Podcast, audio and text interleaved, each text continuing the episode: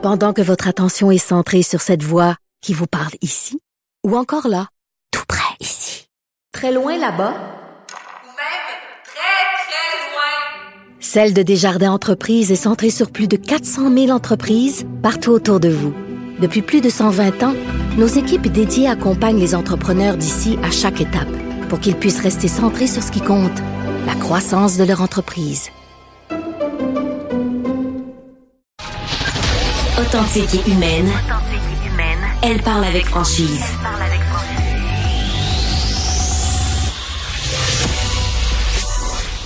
Elle traite l'information avec rigueur et efficacité.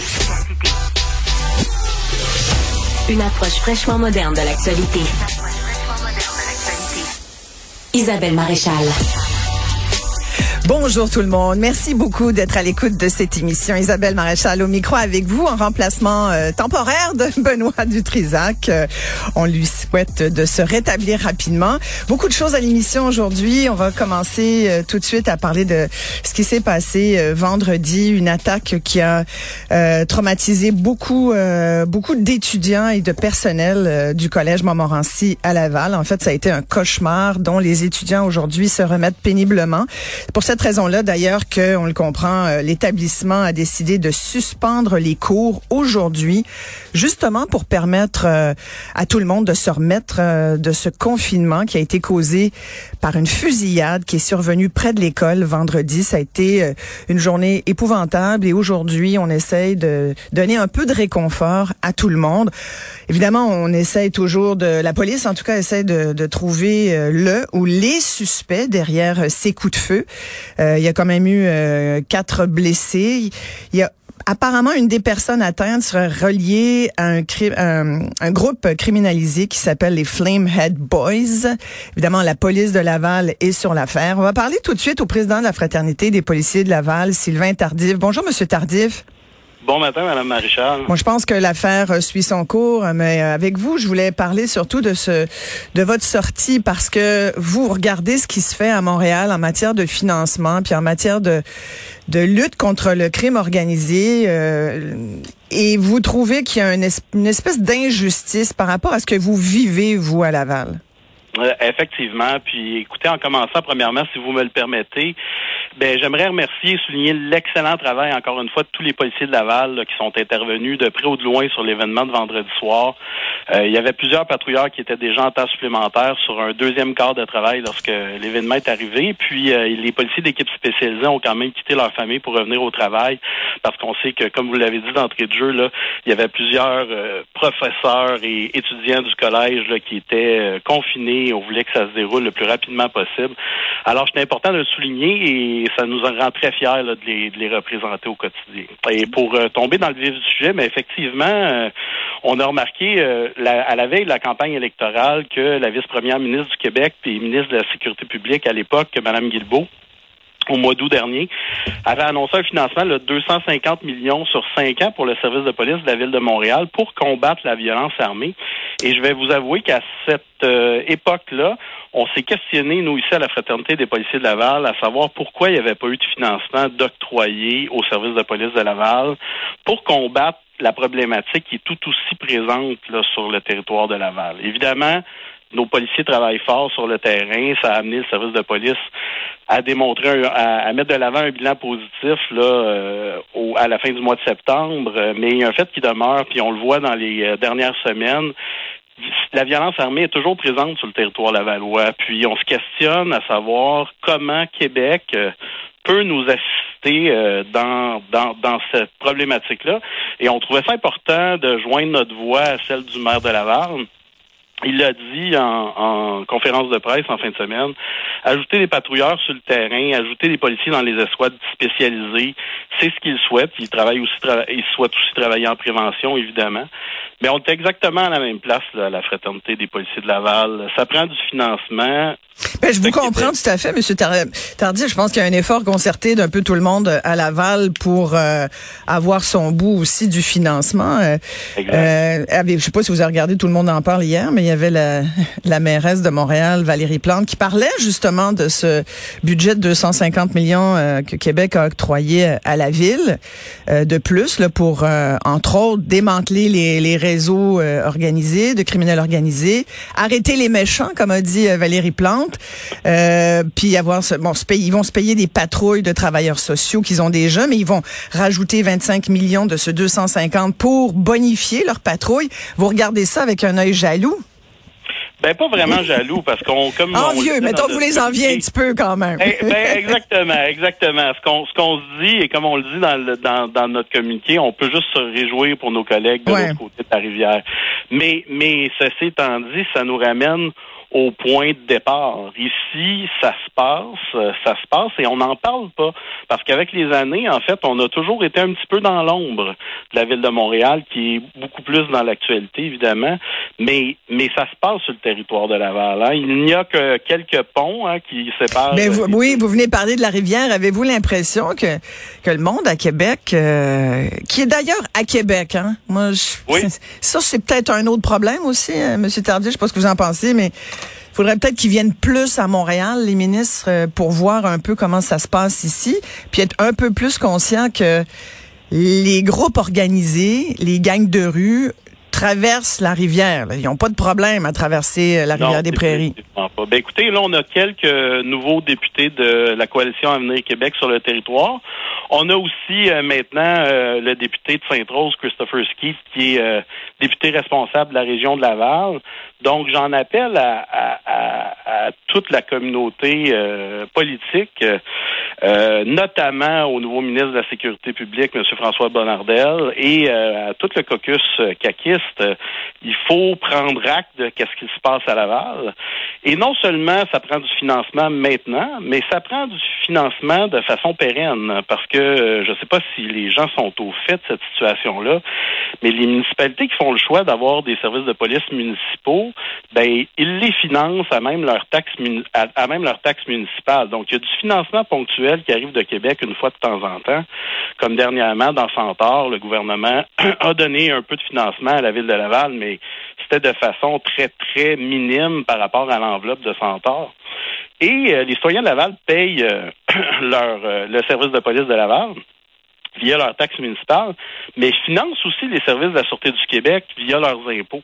Donc, il y a une, forme d'inéquité qui se crée à ce, moment-là pour les citoyens de Laval, parce que il n'y a pas d'argent qui rentre de Québec, et ça, c'est quelque chose, je pense, qui, qui doit être mis de l'avant et ça doit faire l'objet d'études de notre nouveau ministre de la Sécurité publique, M. Bonardel. Oui, ça fait plusieurs fois quand même que, que vous l'interpellez. Il y a le maire de Laval qui l'a interpellé. Vous, vous l'interpellez à nouveau. Euh, avez-vous l'impression qu'on que Laval est laissé pour compte? Écoutez, euh, je suis un éternel positif dans la vie. Euh, pour l'instant, je pense que là, on cogne à sa porte. On cogne à la porte du gouvernement. Vous avez raison, ça fait plusieurs fois qu'on cogne à la porte. Mais là, je pense que c'est le temps d'agir, puis je veux euh, faire confiance au gouvernement pour répondre présent. Et euh, si le gouvernement nous démontre pas qu'il est prêt à être présent pour la ville de Laval de par ses actions, ben on verra là, comment euh, dans la scène politique municipale, comment l'Union des municipalités du Québec répondra à ça. Mais évidemment, j'espère que M. Bonnardel et notre premier ministre, M. Legault, vont entendre le message et comprendre qu'ici, ben, on a besoin de plus de ressources. Vous savez, euh, vous feriez quoi avec cet argent-là? Qu'est-ce que vous avez ben, En fait, on parle, nous, on parle d'embauche supplémentaire, puis aussi de, de garnir euh, d'embauche, parce que vous savez, la base, c'est la patrouille. Hein. Ça prend plus de mhm. patrouilleurs sur le terrain pour faire de la police. Mais il faut aussi être capable de bonifier nos escouades spécialisées. Mais les gens qui vont aller travailler dans ces escouades-là, bien évidemment, souvent vont venir de la patrouille. Donc, il faut non seulement bonifier les, le service de la gendarmerie, les patrouilleurs, mais il faut aussi augmenter nos escouades spécialisées. Vous savez, nos enquêteurs de crimes contre la personne qui sont rentrés vendredi, ben, il y avait déjà sur un autre événement passé la nuit debout du jeudi au vendredi Hmm. et euh, ils étaient euh, de retour avec leur famille depuis quelques minutes le vendredi soir quand ils sont rentrés au travail, mais ça faisait déjà plusieurs, plusieurs, plusieurs heures qu'ils étaient debout. Ouais. Et avez-vous un problème aussi avec, euh, on a entendu euh, le SPVM au cours des derniers mois et des dernières semaines rappeler à quel point c'était de plus en plus difficile d'avoir des, des patrouilleurs là, pour aller dans certains quartiers, on pense à Montréal-Nord entre autres. Vous, dans votre coin, je pense que le quartier chaud, c'est pas mal chomédé. Avez-vous de la misère à aller euh, trouver du monde? Non, on n'a pour- pas de misère. Non? On n'a pas de misère ici. Évidemment, là, on vit une réalité qui est peut-être un peu différente là, euh, de nos collègues justement euh, à Montréal. On a euh, pour l'instant un seul poste de police qui vient tout juste d'être transféré en deux régions. Donc, on a toujours des gens là, qui euh, vont travailler là, le quartier Chemédé. Euh, c'est pas vraiment un problème qu'on vit ici.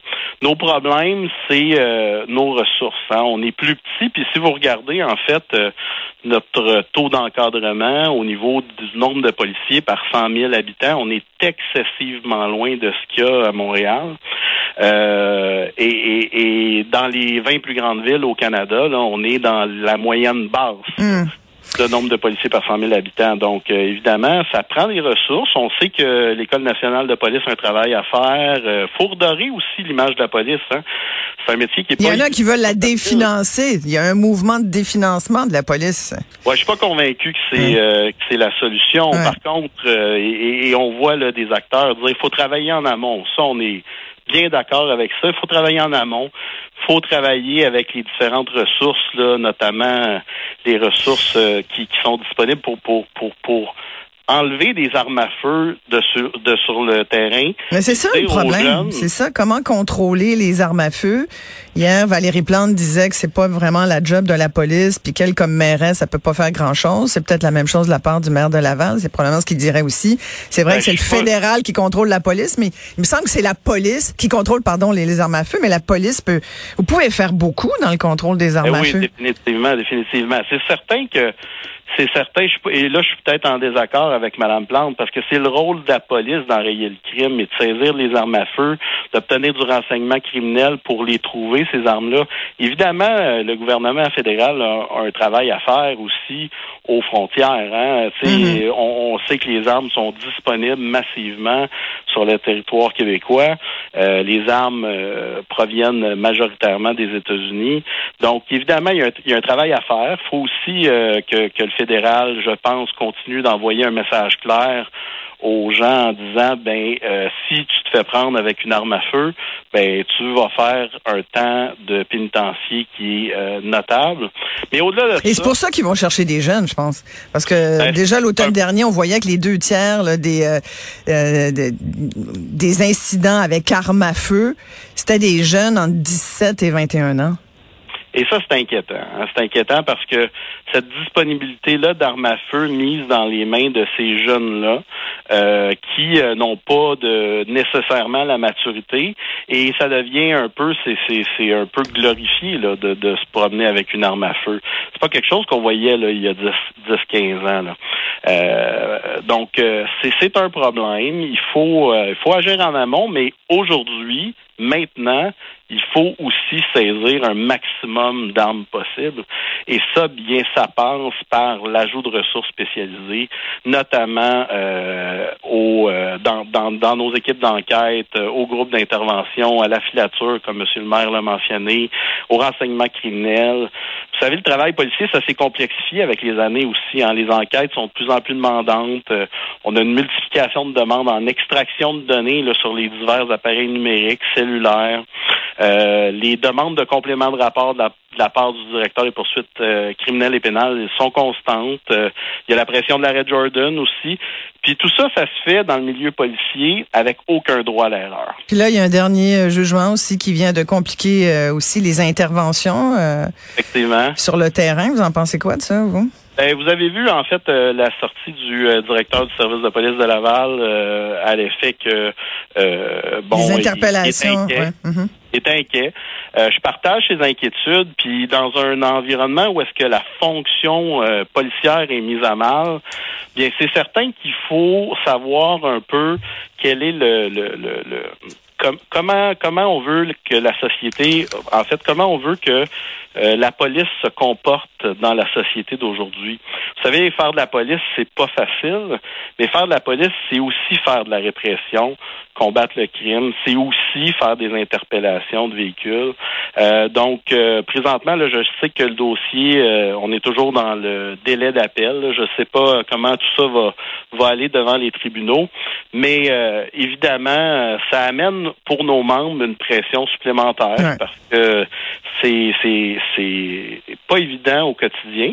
Et euh, l'objectif, c'est d'être proactif, de protéger la vie, notamment lors d'opérations, de de- de, Et de vous faire entendre par le nouveau ministre de la Sécurité publique pour avoir un peu plus d'argent.